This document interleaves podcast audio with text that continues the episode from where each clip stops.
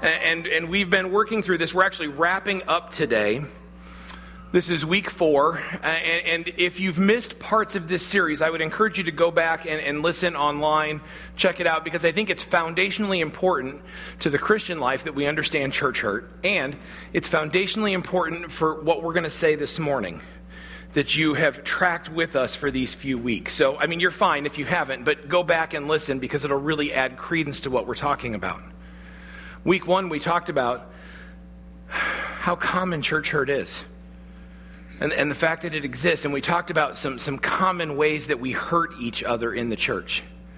And then in weeks two and three, excuse me, Pastor David really dug in um, to this idea of, of admitting and owning our hurt and how valuable it is to own our hurt and our scars and our wounds. And, and, and, then what it is to let God transform us through our hurt. Okay? Really critical stuff. And today, here's where we get to. Um, it's my job as we wrap us up, um, and I, as we really started to map this out, I thought, how come this had to be my job? Because I already have this reputation, and it's well earned, that I'm not always the gentlest right? I'm, I'm try, I, I, am more gentle than I've ever been, and I hopefully will continue to grow more and more gentle. It's, um, it's something I always need to improve on. Um, but today, um, I get to tell you that it's time to move on. so we've talked about hurts, right? We've talked about how common they are. We've talked about the fact that we all carry wounds and scars, and we've talked about the fact that we need to let God transform us through them. And then it's my job today to tell you it's time to let it go and to live free from that. And unfortunately, what we might hear is that you just need to get over it. Right? And, and I know that sounds it, it, sounds gamey and it sounds manipulative, especially from um, from the leadership of the church because some of you have been wounded by leadership, either in this church or in previous churches. I mean, I just got done telling you, I'm not the gentlest person in the world. You know, my intentions may be good, but sometimes my delivery sucks. And it happens, right? And so when I say, well, it's time to just live free and move on, you say, well, okay, that's easy for you to say. The problem is this, though. This is just something we understand. Where there are church hurts, the ultimate end must be to move forward and live free. It has to be, right? Because we are made new in Christ. And when you are made new in Christ, Corinthians teaches us that when you are born again, when you surrender your life to Jesus Christ, the Holy Spirit comes and indwells you, lives in you. You have the Holy Spirit of God living inside of you it's time to, to move forward and live free. See, here's what we do. We tend to um, we tend to play with our hurt, right?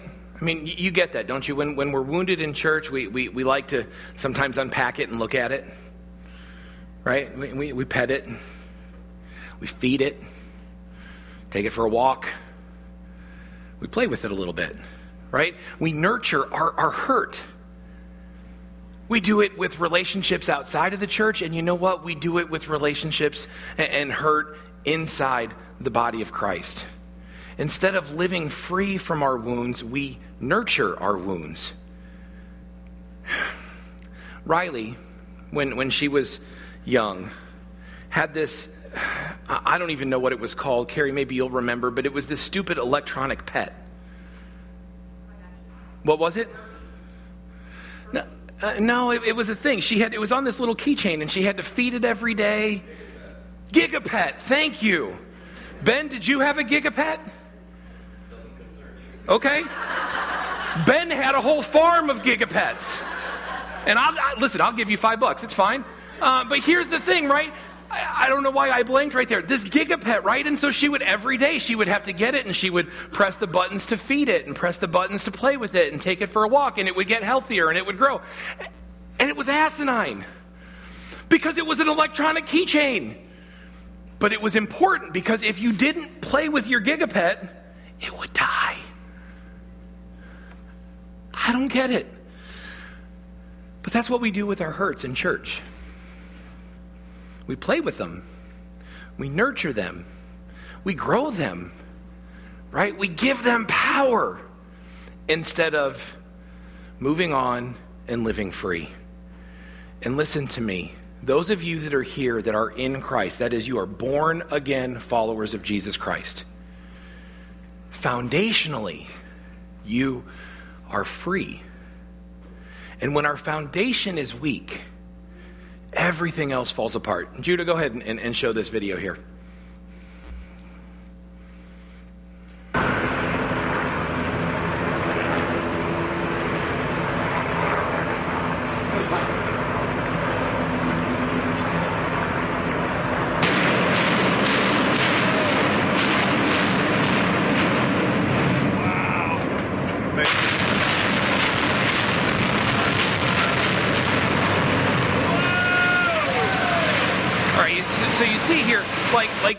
This, skyscraper, this building, meant to withstand earthquakes, windstorms, you name it, meant to stand up against all of this. The way that we topple it, in and amongst all of these other buildings that we don't want to harm, right, is we destroy the foundation.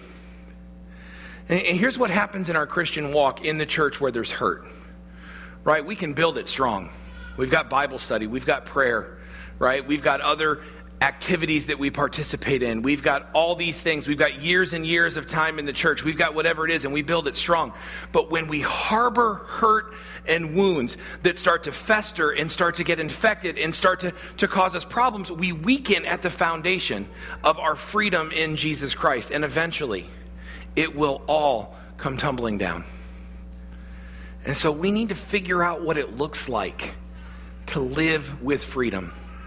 And that's exactly what Paul talks to us about in Scripture. And we're going to be in Galatians 5 today. So you go ahead and flip your Bibles there um, if you've got them handy. Otherwise, we'll have it on the screen. Uh, but before you get to Galatians 5, I just want to share this with you. Because the number one thing that causes us to, to nurture our wounds and to nurture our hurt, we've talked about this, but as we wrap up the series, I want to bring it back. The number one thing is a lack of forgiveness. The number one thing that causes us to nurture our wounds, to grow our wounds, to feed our wounds, to live in pain that starts to radiate out, that threatens our foundation of freedom in Christ, the number one thing is a lack of forgiveness that results in anger and bitterness. Here's what Paul says in Ephesians 4. He says, Don't let sin, I'm sorry, don't sin by letting anger control you. Don't let the sun go down while you're still angry, for anger gives a foothold to the devil. This is this fun verse that we always throw out in marriages like, oh, you shouldn't go to bed angry with your spouse. Okay, I mean, yeah, okay, don't do that. Don't go to bed angry. But if you do go to bed angry, and you wake up in the morning angry, fix it then. Right? The idea is as soon as you realize this is happening, deal with it. But honestly, what happens is a lot of us won't.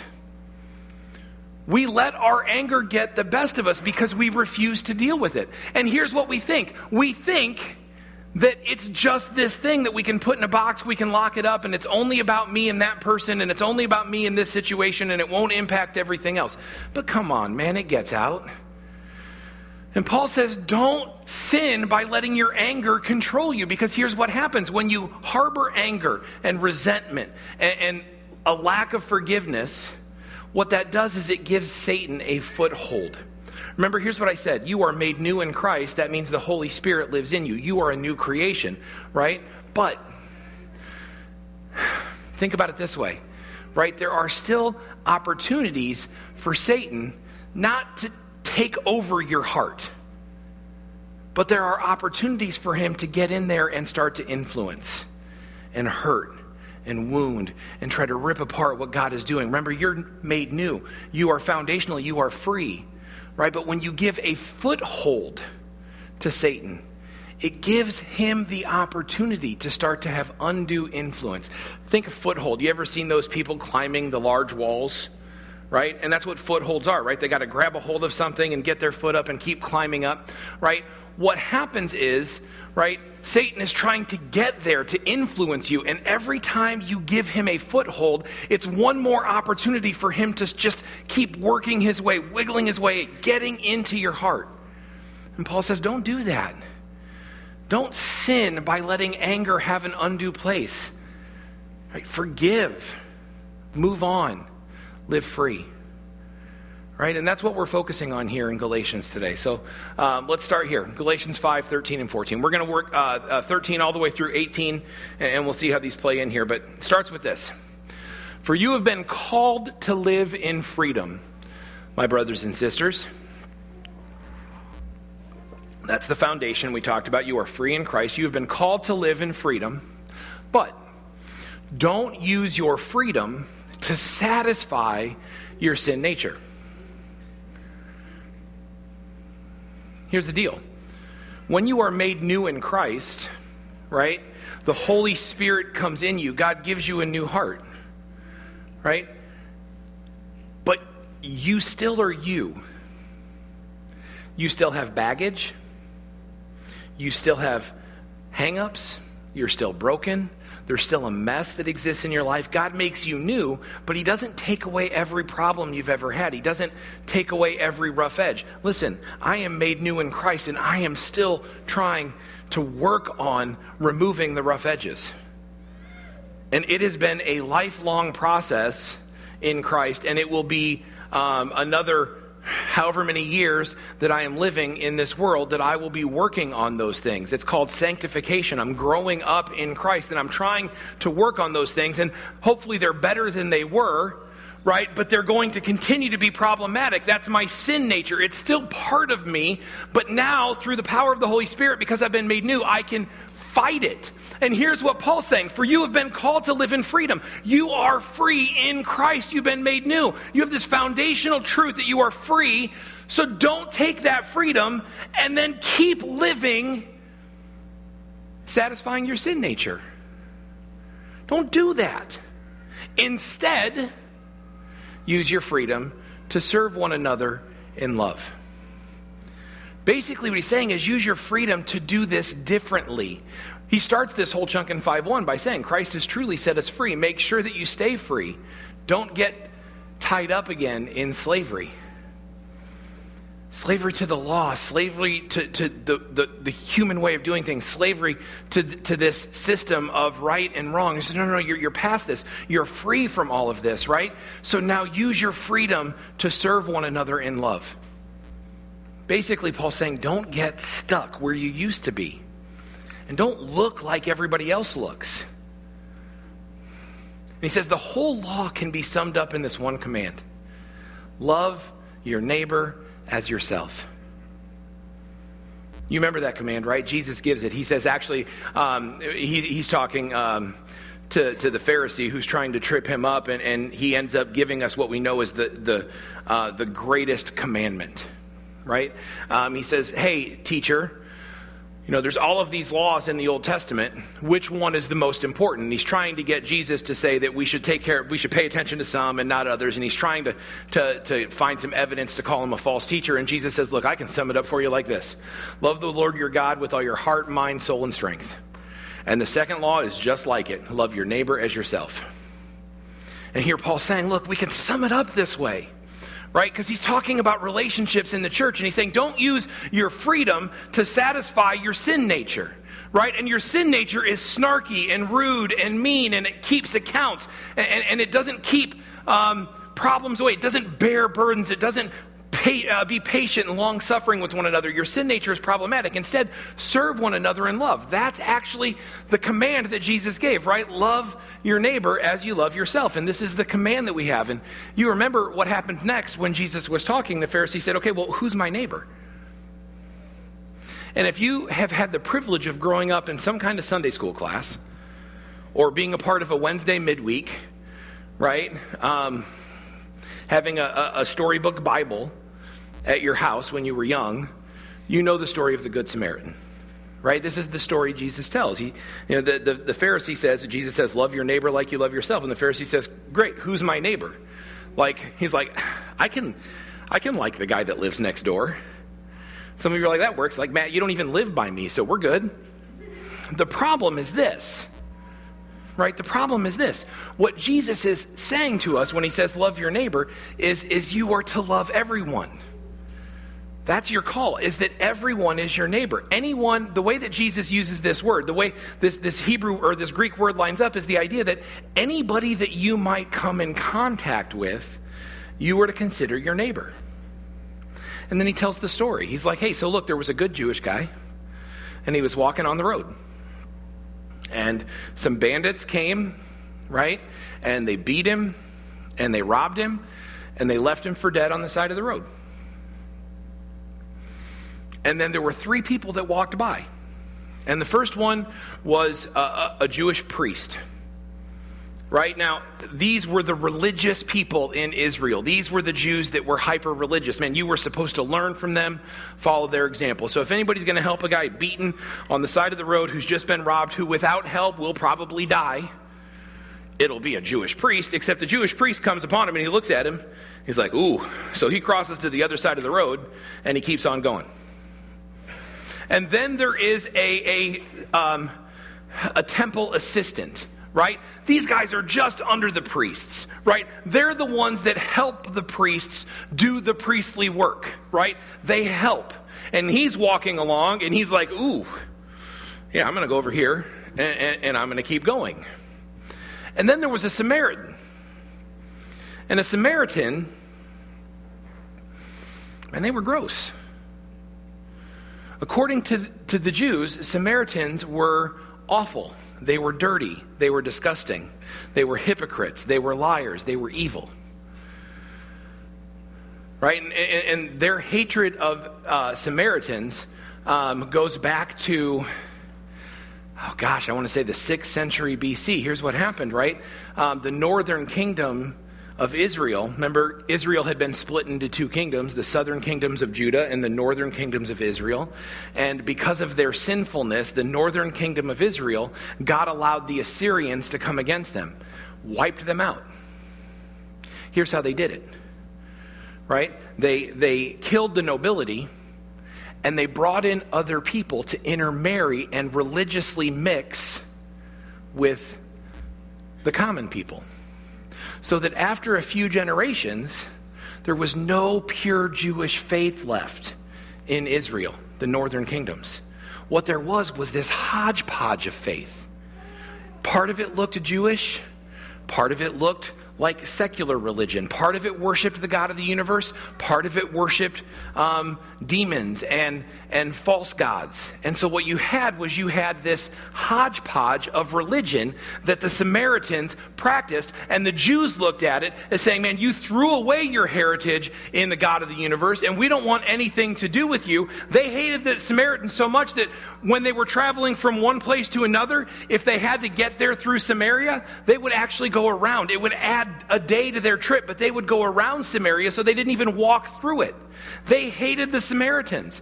They persecuted the Samaritans. They would have nothing to do with the Samaritans. They treated them poorly. And yet, this Samaritan, who'd been treated poorly by Jews all his life, is walking along the road, and Jesus says he sees the Jew that's beaten and left for dead at the side of the road, and he stops. And he has mercy. And he bandages him and he treats him. And he feeds him. And he puts him on his own transportation. And he takes him to the nearest town. And he puts him up in a hotel. And he pays his tab. And he comes back to check on him. Right? And so jesus says here's the deal. Which one was the neighbor? And of course the pharisee who's not stupid says well i guess the one who had mercy on him was the neighbor the idea is this, though, right? So, so we learn that story and we think, okay, so what we're called to do is we're called to love people that we don't like. Right? That's, that's kind of how we, we learn that story in Sunday school is we, we're like, okay, well, they don't like each other, but the Samaritan still had mercy on him, so our neighbors, even people we don't like. But here's the thing we're missing out on what God's really saying there. Jesus is really saying is it's not just that they don't get along, is that the Samaritan who understood what it means to love your neighbor as yourself is the guy who had mercy on the person who had treated him poorly. Not they just didn't get along. That guy had actively been against him. Jews have actively been against Samaritans. They've pushed down, they've persecuted, they, they talked badly about. They didn't care if they lived or died right? It was their job to bring them um, the, the message of God, but instead they just pushed them away and they had to, I mean, they would spit on them if they had the opportunity to. But God says, no, here's the thing. You are supposed to love people that would even spit on you if they had the opportunity. People that would sooner see you fail. You're supposed to love them. You're like, man, that's hard. Of course it's hard. It's countercultural. It's supposed to be hard right? Because it's not something that we would do in our humanness. Go back to what Paul's saying, right? You've been called to live in freedom, but don't use your freedom to satisfy your sinful nature. Don't harbor grudges. That's what your sinful nature wants to do. Don't withdraw. That's what your sinful nature wants to do. Right? Don't be that person. Instead, use your freedom to love people well because that's the greatest commandment. Love your neighbor as yourself. And that's what you're supposed to do. Jesus says this another way. He says, right, Here, here's the thing love your enemies. He says, man, even sinners love people in their family. Even sinners love people that are nice to them. He says, what honor is there in that? That's what everybody does. You love your enemies. That's what you're called to do. You know where we're terrible at loving our enemies? Is in the church. We're terrible at loving our enemies in the church. Somebody hurts me, they're my enemy. I want nothing to do with them. Right? We satisfy our sinful nature instead of using our freedom to serve one another in love, our neighbors, even people we don't like, even people that we feel like have hurt us. And this is important because if we're not careful, here's what happens. Paul continues. He says, here's, the, here's what you do instead. Instead of loving one another in your freedom, you're always biting and devouring one another. Watch out. Be aware of destroying one another. Here's what happens when we allow our church hurt to be part of us. This is true for me, it's true for Pastor David, it's true for all of us that allow our church hurt to be part of us. We carry it around like a gigapet. Gigapet. We carry it around like a gigapet. When we do that, here's what happens we become destroyers of community.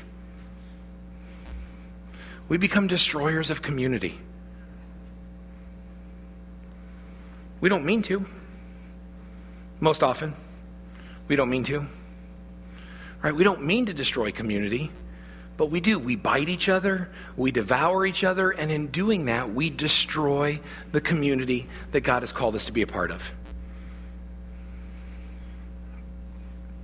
Here's, here's the way I want you to think about this you are going to come across dark spots in a Christian community, blemishes. You're going to. And when you come across dark spots in a Christian community, I'm, I'm, talking about places where you have to be more patient than you ever thought you should have to be in a church right? I, when I say dark blemishes, dark spots in a Christian community, I'm talking about places where you have to bear with burdens that you never thought you'd have to bear with in the church.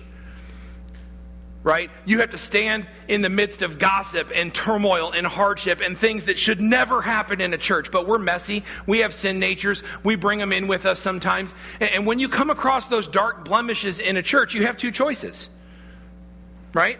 You can reel from them you can withdraw from them, you can react to them, or you can be free from them. But, but here's, here's part of the thing I want to encourage you with. Nobody ever promised you that Christian community was going to be pretty. We all have this idea of Christian community as a place where it's going to be awesome. You'll notice when I asked you and I encouraged you to be a part of a small group of believers that was going to live life together, I didn't say it was going to be pretty. I didn't say it was going to be comfortable. I didn't say you were going to see eye to eye with every person in your group. In fact, I can pretty much guarantee you that you won't. You'll have disagreements. You'll have problems. They may talk more than you want them to. They may never talk. They may say things that are snarky. You may disagree. You may have problems. They might, they might say something out of turn. They might hurt you. I don't know what the thing will be, but, but nobody ever promised that Christian community was going to be neat and pretty. But we have this idea of Christian community, and, and we come into a church and we come into a community and we expect it to be perfect. We ex- I mean, you, listen, we expect it to look like it does on Sesame Street. Right? Where everything is nice and neat and easy. We expect it to look like that, but in the real world, it doesn't look like that. But here's what happens we love the idea of community more than we love community. Dietrich Bonhoeffer says it this way Those who love the dream of Christian community more than Christian community itself become destroyers of that community, even though their personal intentions may be ever so honest, earnest, or sacrificial. If you love the idea of Christian community more than you love Christian community as it is, then you run the risk of being a destroyer of community. And listen, I, I, I, maybe this is too heady, maybe it's too, um, I don't know, but, but you got to understand this, right? It's the idea that if the idea of it, it's the same with marriage, right? If your idea of marriage is this, and you love the idea of a good marriage, but you hate the reality that marriage is hard, and so you back away from it, then you're destroying your marriage right? In a family, right? I know what the ideal of a family is supposed to be with brothers and sisters and siblings, but it's hard, so I back away. Then I am contributing to the destroying of the family. It's the same with Christian church community, right? I have this idea of what Christian church community should be, but it's harder than that because there are way too many times when I have to be way too patient. And there is way too much burden bearing for me. And I just want it to be smooth and easy. And so I draw back from that Christian community. Then, whether it was my intention or not, I've become a destroyer of that community. Even without meaning to.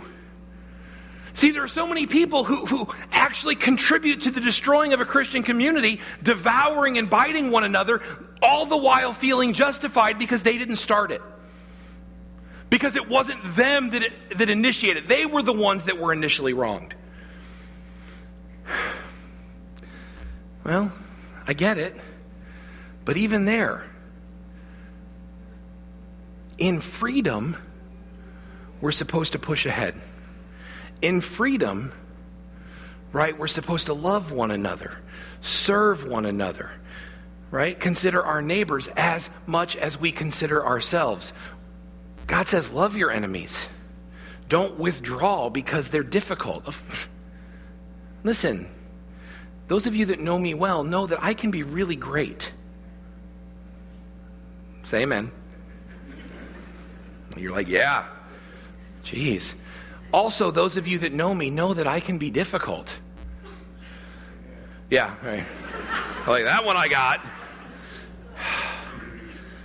right? Listen, in the midst of that, we don't withdraw from Christian community. We dig into it. Otherwise, we are participating in what the enemy wants, which is destroying it. And we are robbing God of his glory in that. We've got to be really, really careful, right? We've got to be better than that. These, are the times where, where we start to struggle with this idea. We're like, you know what?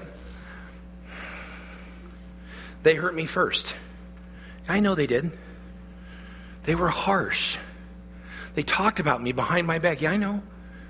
I know. Like that should never happen in a Christian community. I know, but it does. But you can't pull back. See, what happens when you start to pull back, and this is something you've got to wrap your head around. As much damage is done to Christian community from apathy as aggression. I'm going to say that again because I really need you to wrap your head around it. As much damage is done to Christian community with apathy as aggression. When you get apathetic because the community isn't what you thought it was, right? You stop trying so hard. You start withdrawing. You know, your attendance goes from being here every week to every other week to once a month to maybe I'll show up once a quarter to, oh, it's okay, I watch online, I'm still part of the church. No, that's, that's apathy. It starts to creep in. We get apathetic and it hurts the community of the church. Right? We stop confronting sin because we're apathetic and, and, and we don't really want to have to deal with it. We'll just ignore it and hope it goes away. So we stop confronting sin because it's hard.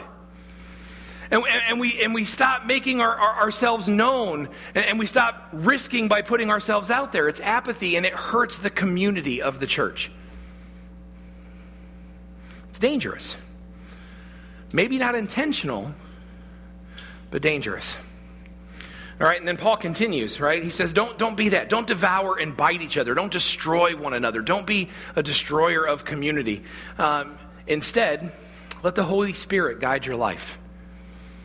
Here's what he says He says, So I say, let the Holy Spirit guide your lives. Then you won't be doing what your sinful nature craves. The sinful nature wants to do evil which is just the opposite of what the Spirit wants, right? You get this, right? So Paul says, so, so here's, here's the big secret. Here's the big secret to not being a destroyer of community, right? But to using your freedom, not to indulge your sinful past, not to indulge um, this, this community difficulty, but to use your freedom to actually love one another, even when we're not overly lovable, to really love Christian community, not, not just the idea of it, right? Use your freedom for that by following the Holy Spirit. Because when you follow the Holy Spirit, you won't do what your sin nature craves to do. And then he goes into this long dialogue, which I love because it wraps up every single day of my life. The sinful nature wants to do evil, which is the opposite of what the Spirit wants. The Spirit gives us desires that are opposite of what the sin nature desires. These two forces are constantly fighting each other so that you don't feel free to carry out your good intentions. How many of you been there? Like, I got great intentions. I know what I want to do. I know what I intend to do. But then when it comes along, this other part of me pushes against it. And so I don't do those things. And we're at war. And Paul says that's the sin nature fighting against the Holy Spirit in you. The Holy Spirit in you wants you to do good, wants you to live free and to love one another with that freedom. The sin nature wants to drag you back to this place that's awful and they fight each other. And sometimes it feels like I can't do the good things I want to do because the spirit is or the sin nature is fighting against me. And sometimes even though i know i shouldn't and i know it's wrong i get goaded into doing things that i know are not right because the sin nature drags me there. And it's this constant struggle we have. But can i tell you something? The reason you lose that struggle the reason i lose that struggle the reason this is so hard is because I wake up in the morning and I say to myself, Matt, you're better than this. Today, you're going to do better. Today, you're going to do good. Today, you're going to be gentle. Today, you're going to be kind. Today, you are not going to be mean at all. Today, you're not going to say anything that people could be upset about. Today is the day that you're going to do better. And I get myself ready, and in my best, you can do it attitude and my personal strength, I go out there and I don't do it. Because I am as weak as a guy can be. The reason we fail when our Holy Spirit nature, the Holy Spirit in us, and our sin nature play tug of war is because my sin nature, listen to me, yours is too, I would bet you. My sin nature is always stronger than my best intentions. My sin nature is stronger than my good intentions. If it were an arm wrestling match, it would be no contest. My sin nature is stronger than me. But what I don't do very often, and what we all need to grow in, is waking up in the morning, walking through our day saying, you know what, God, I know I'm weak, but I don't have to rely on my strength. I just have to say yes to the Holy Spirit. I just have to do what the Holy Spirit puts in front of me because here's the truth right? Paul finishes, but when you're directed by the Spirit, you're not under obligation to the law of Moses. You're not under obligation to the sin nature that's at work in you. When you're operating in the Holy Spirit, when you're directed by the Spirit of God, you're free and, and you're empowered. And so here's the thing I don't need my best intentions to fight against my sin nature. That's a surefire recipe for disaster in my life. What I need is the Holy Spirit of God in me to fight for me against my sin nature. And then I will be successful. And you know what it takes for that to be the case? Is just for me to say yes. God, I don't want to have this awkward conversation, but I'm going to say yes to it. And I'm going to trust that you'll get me through. God, I don't want to be in a small group with that person. I don't want to. right? Because it makes my community hard. And I like the idea of community more than I like the actual community. But you know what? You tell me to, I'll follow the Holy Spirit and I'll say yes to it and I'll trust you to get me through. I'm not strong enough. The Holy Spirit of God in me will do everything I need Him to do. He will make me strong enough with His power. That's why Paul says, I can do all things through Christ who strengthens me. There is a misnomer out there that, that God won't give you more than you can handle. God will continually allow more than you could handle. But when you trust the Holy Spirit of God, He will help you handle all of it with His power, not your own. It's always more than I can handle by myself. Never with God. This is the call to Christian community. We are supposed to get over it and live free. That doesn't mean we don't deal with it, right? We confront where we need to confront. We have difficult conversations where we need to have difficult conversations. We engage in church discipline where we need to engage in church discipline. We do all of those things. We actively disagree if that's something we need to do. We do all of it, right? But we live free from the hurt and the pains. We don't dwell, we don't linger, we don't play with our wounds. We let them go and we live free. This is what Paul's telling us to do in context of relationships here. And when we're following the Holy Spirit, we really can get good at this. Pastor David shared these with us last week. These are things Jesus did when he was hurt. You can read them in the Gospels. These are things that Jesus did when he was hurt. If you go back and check out last week's sermon, um, Pastor David will give you the, the, the meat to this. But we voluntarily love one another even when it's hard. We aggressively pray for one another. Aggressive, I love the word aggressively pray for, not passive, right? But I aggressively pray for people that I feel like make my Christian community hard. And I hope they're praying for me. We proactively forgive one another. And we eagerly restore one another. This is the tough one because I will have people sit in my office all the time that will say, Yes, I've forgiven them, but I don't want anything to do with them. No, you can't stop at forgiveness. And is it really forgiveness if you can't even be in the same room with? Like, I forgive them, but I'll never be around them. No, no, no, no, no eagerly restoring one another. Not pulling away from Christian community because it's hard, but fighting for it, even though it's hard, in the power of the Holy Spirit.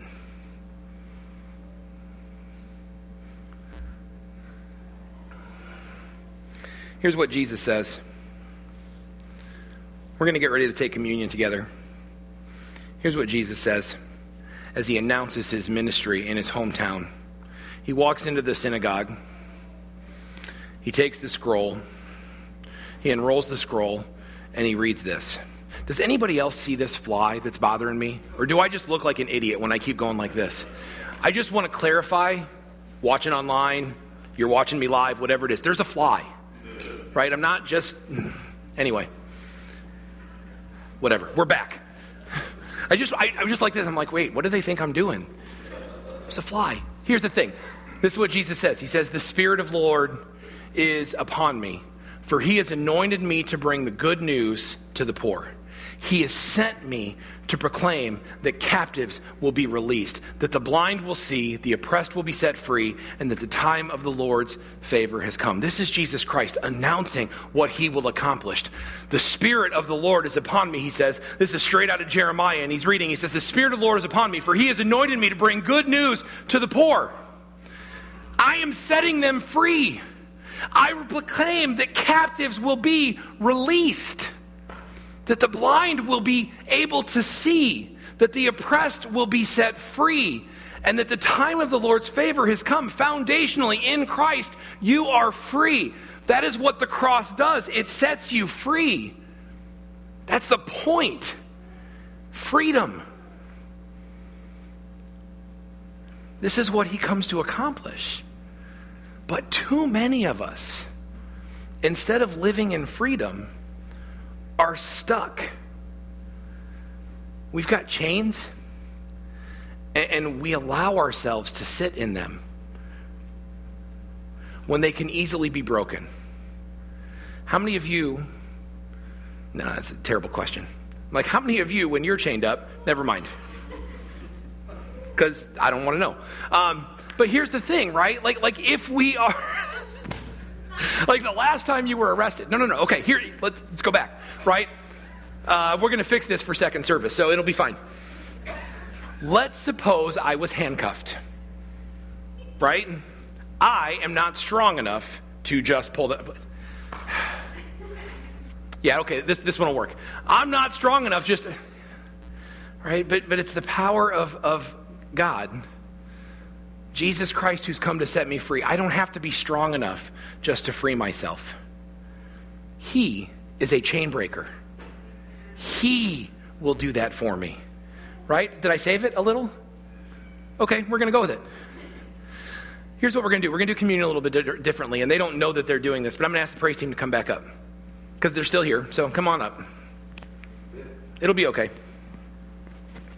Um, Judah, we're going to do this last song over again. You can mentally prepare yourself. I know you guys thought you were done. But as they sing this last song, here's what I'm going to ask you to do I'm just going to ask you to think about the chains that are binding you. You've all got them. I know you do. I'm going to ask you to think about the, the, difficulties that we have sometimes in Christian community. Listen, no matter how well we're doing, we know we have troubles in Christian community. I'm going to ask you about the people that you need to forgive. And more than forgive, I'm going to ask you to think about the people that you need to be reconciled to. Not just to say, oh, I've forgiven them. God help me with, with my forgiveness, but, but God help me to be reconciled in real Christian community. What happens too often is our relationships in the body, they become formal instead of familial. We're supposed to be a family, but instead our relationships become cursory and formal because we withdraw. And, and, and, those are chains that we have that we don't need to have because Jesus has come to set us free to declare the year of the Lord's favor. This is, this is the freedom that we're supposed to have. So, as, as we sing this last song, I want you to meditate. I want you to pray. I want you to ask God for what you need to ask God for. Um, confess what you need to confess. Right? And we have our communion cups up here and over here. Um, and when you're ready, when you're ready, um, I'd ask you to come and take one, take it back to your seat, right? Um, and we will take communion together, but I want you to come with an attitude of, okay, God, what do you need me to do? What chains do you need to break? What do you need to fix? Okay? And let's just do that together.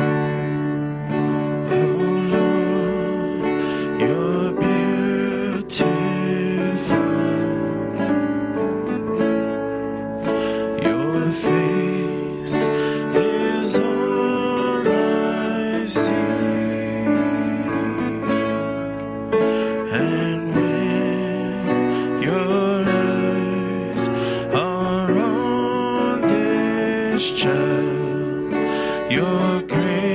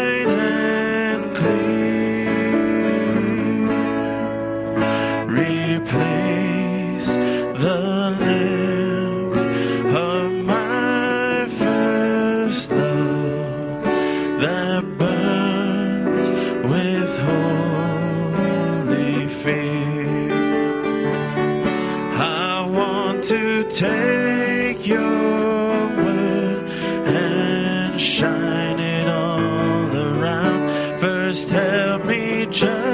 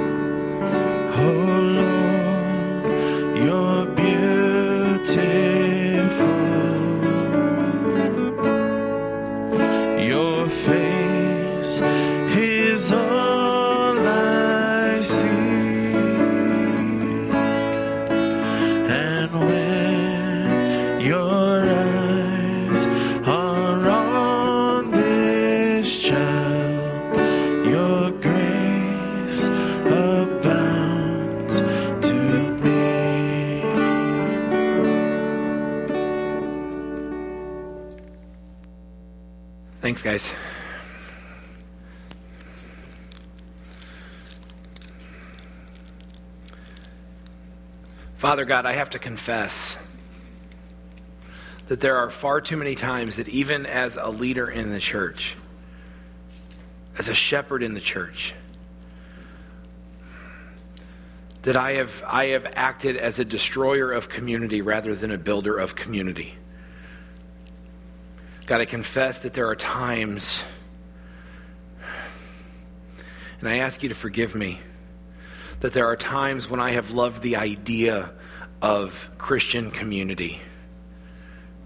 And that I have loved the idea of church as a family more than I have loved the family, more than I've loved the community that you've placed me in.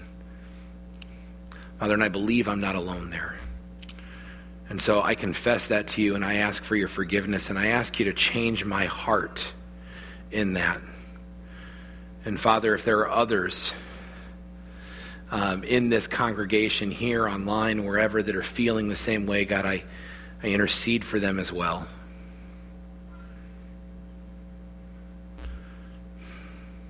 God, I love you. And I love the body that you've placed me in. And I love the community that you've created here. And Father, I pray earnestly that that we all will understand that in Christ, foundationally, we are free from sin and from our sin nature that draws us away. And God, that we will live in that freedom. Father, we love you and we praise you. Amen.